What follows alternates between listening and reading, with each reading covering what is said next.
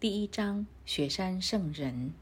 目前出现很多灵性题材的书籍，纷纷为了求真理，要找寻伟大的导师。为此，我不得不把我在远东之行的经验贡献给各位读者。在本书中，我不是要建立一个新的教派或宗教，我只是把我跟大师们的经验做一简要说明，从他们的教导中提示出伟大的基本真理。这些大师们散居各处，我们的灵性研究团走遍印度、西藏、中国和波斯。我只是陈述事实，没有意思要制造些不实在的经验。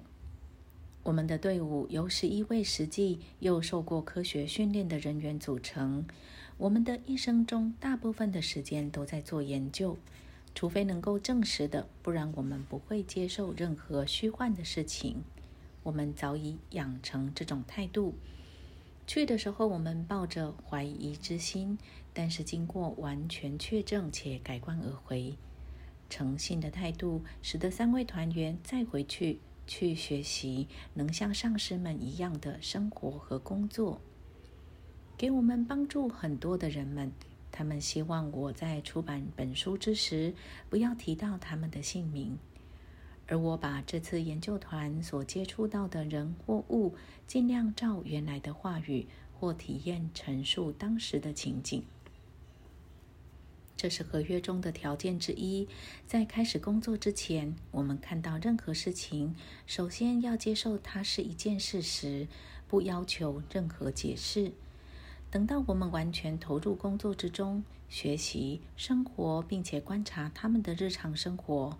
我们伴随着大师们，跟他们一起生活，然后自己决定。我们可以随意跟他们相处在一起多久都可以，随意问问题，自己推论结果，最后自己决定要接受其为事实或虚假。没有人用任何方式来影响我们的判断。他们希望我们在看到或听到任何事之前就完全信服了。因此，我把所见所闻摆在读者面前，信或不信，悉听尊便。我在印度两年，未碰到本书的主角埃莫尔大师之前，我在做例行的研究工作。我走在住的城市的街道上，注意到一大群人，看到的是街头卖艺的魔术师或法术士。在这个国家，这种事情很普遍。我站在那里，注意到旁边一位老先生，他跟其他人的阶级不一样。他看着我，问我是不是住在印度很久了。我说两年了。他问：“你是美国人吗？”我回答：“是。”我很惊讶，也很高兴，发现有人说英语。我问他正在表演什么，他回答：“哦，在印度这是常事。”这些人称为法术师、魔术师或催眠师，他们只是在模仿而已，而其内在却含有很深、鲜为人知的灵性意义。将来有一天会真相大白，这只是由真理的影子发出芽来而已，引发许多议论，而这些议论似乎永远碰不到真实的意义。当然，所有这些事情里面都有真理存在。我们就在这里分开的。以后四个月当中，我只偶尔碰到他。我们的研究团碰到一个大麻烦，正忧愁之际，我碰到埃莫尔，他马上问我有什么困扰的事情，并开始谈论我们的问题。我觉得奇怪，因为我们这个小圈子里的人不会到外头说这件事情。他对事情的熟悉似乎通盘了解。他解释说，他了解这种事情，也愿意帮忙。在一两天之内，这件事情就解决了，没有问题。我们觉得很奇妙，但是因其他事情要做，这件事也就淡忘了。结果一有问题产生，我就跟埃莫尔谈，好像我跟他谈完事情之后，问题就不存在了。我的同事们见过他，也跟他谈过。但是我很少跟他们谈到他。这个时候，我读了许多有关印度的诗歌，是艾莫尔替我选的。我相信他是一个修行人。好奇心起，我的兴趣一天天的增加。一个星期天的下午，艾莫尔和我走着，他叫我注意盘旋在头顶上的一只鸽子，而且说这只鸽子是在找他的。他站着寂然不动，瞬间，这只鸽子落在他伸出去的手臂上。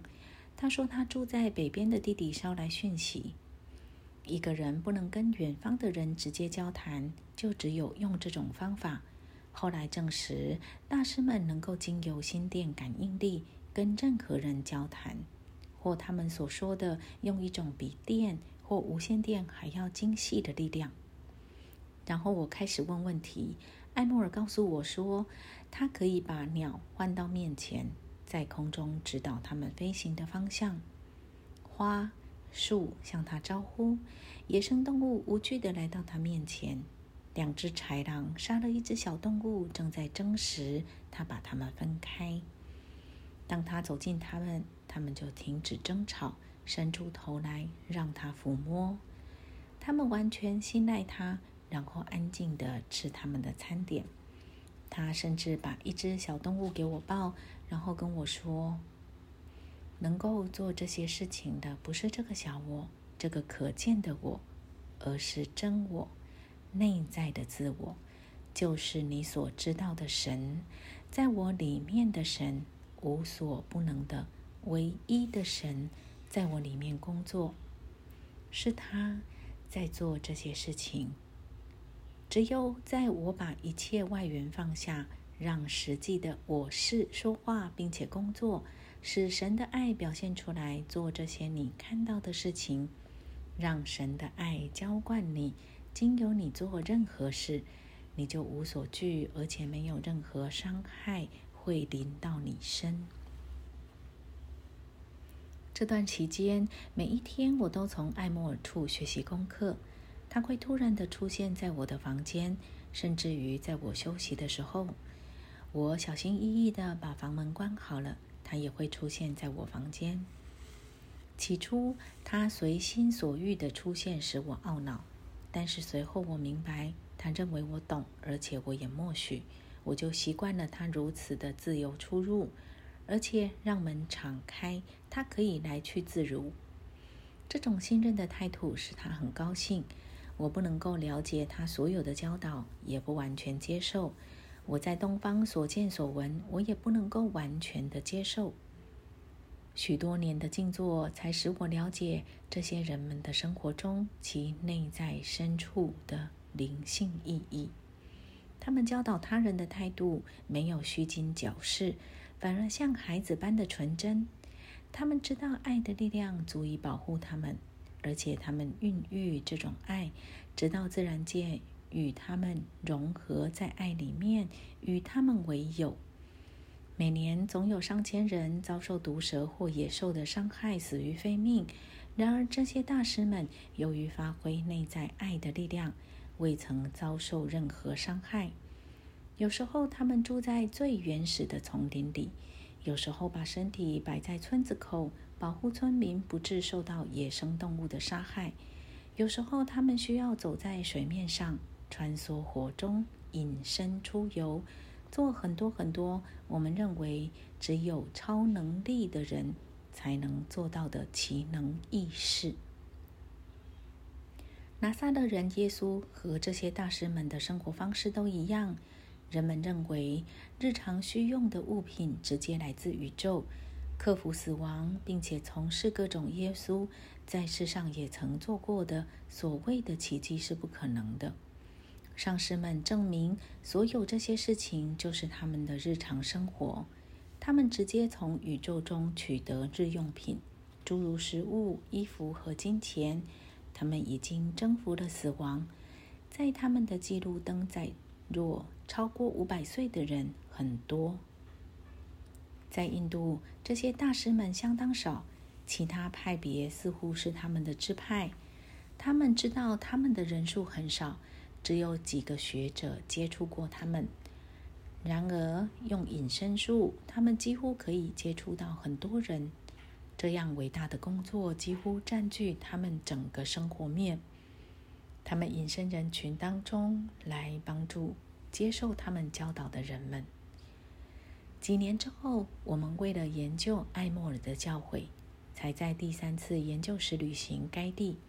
在那段时间里，我们与上师们住在一起有三年半，跟他们一起旅行，观察他们的日常生活，并且在整个远东工作。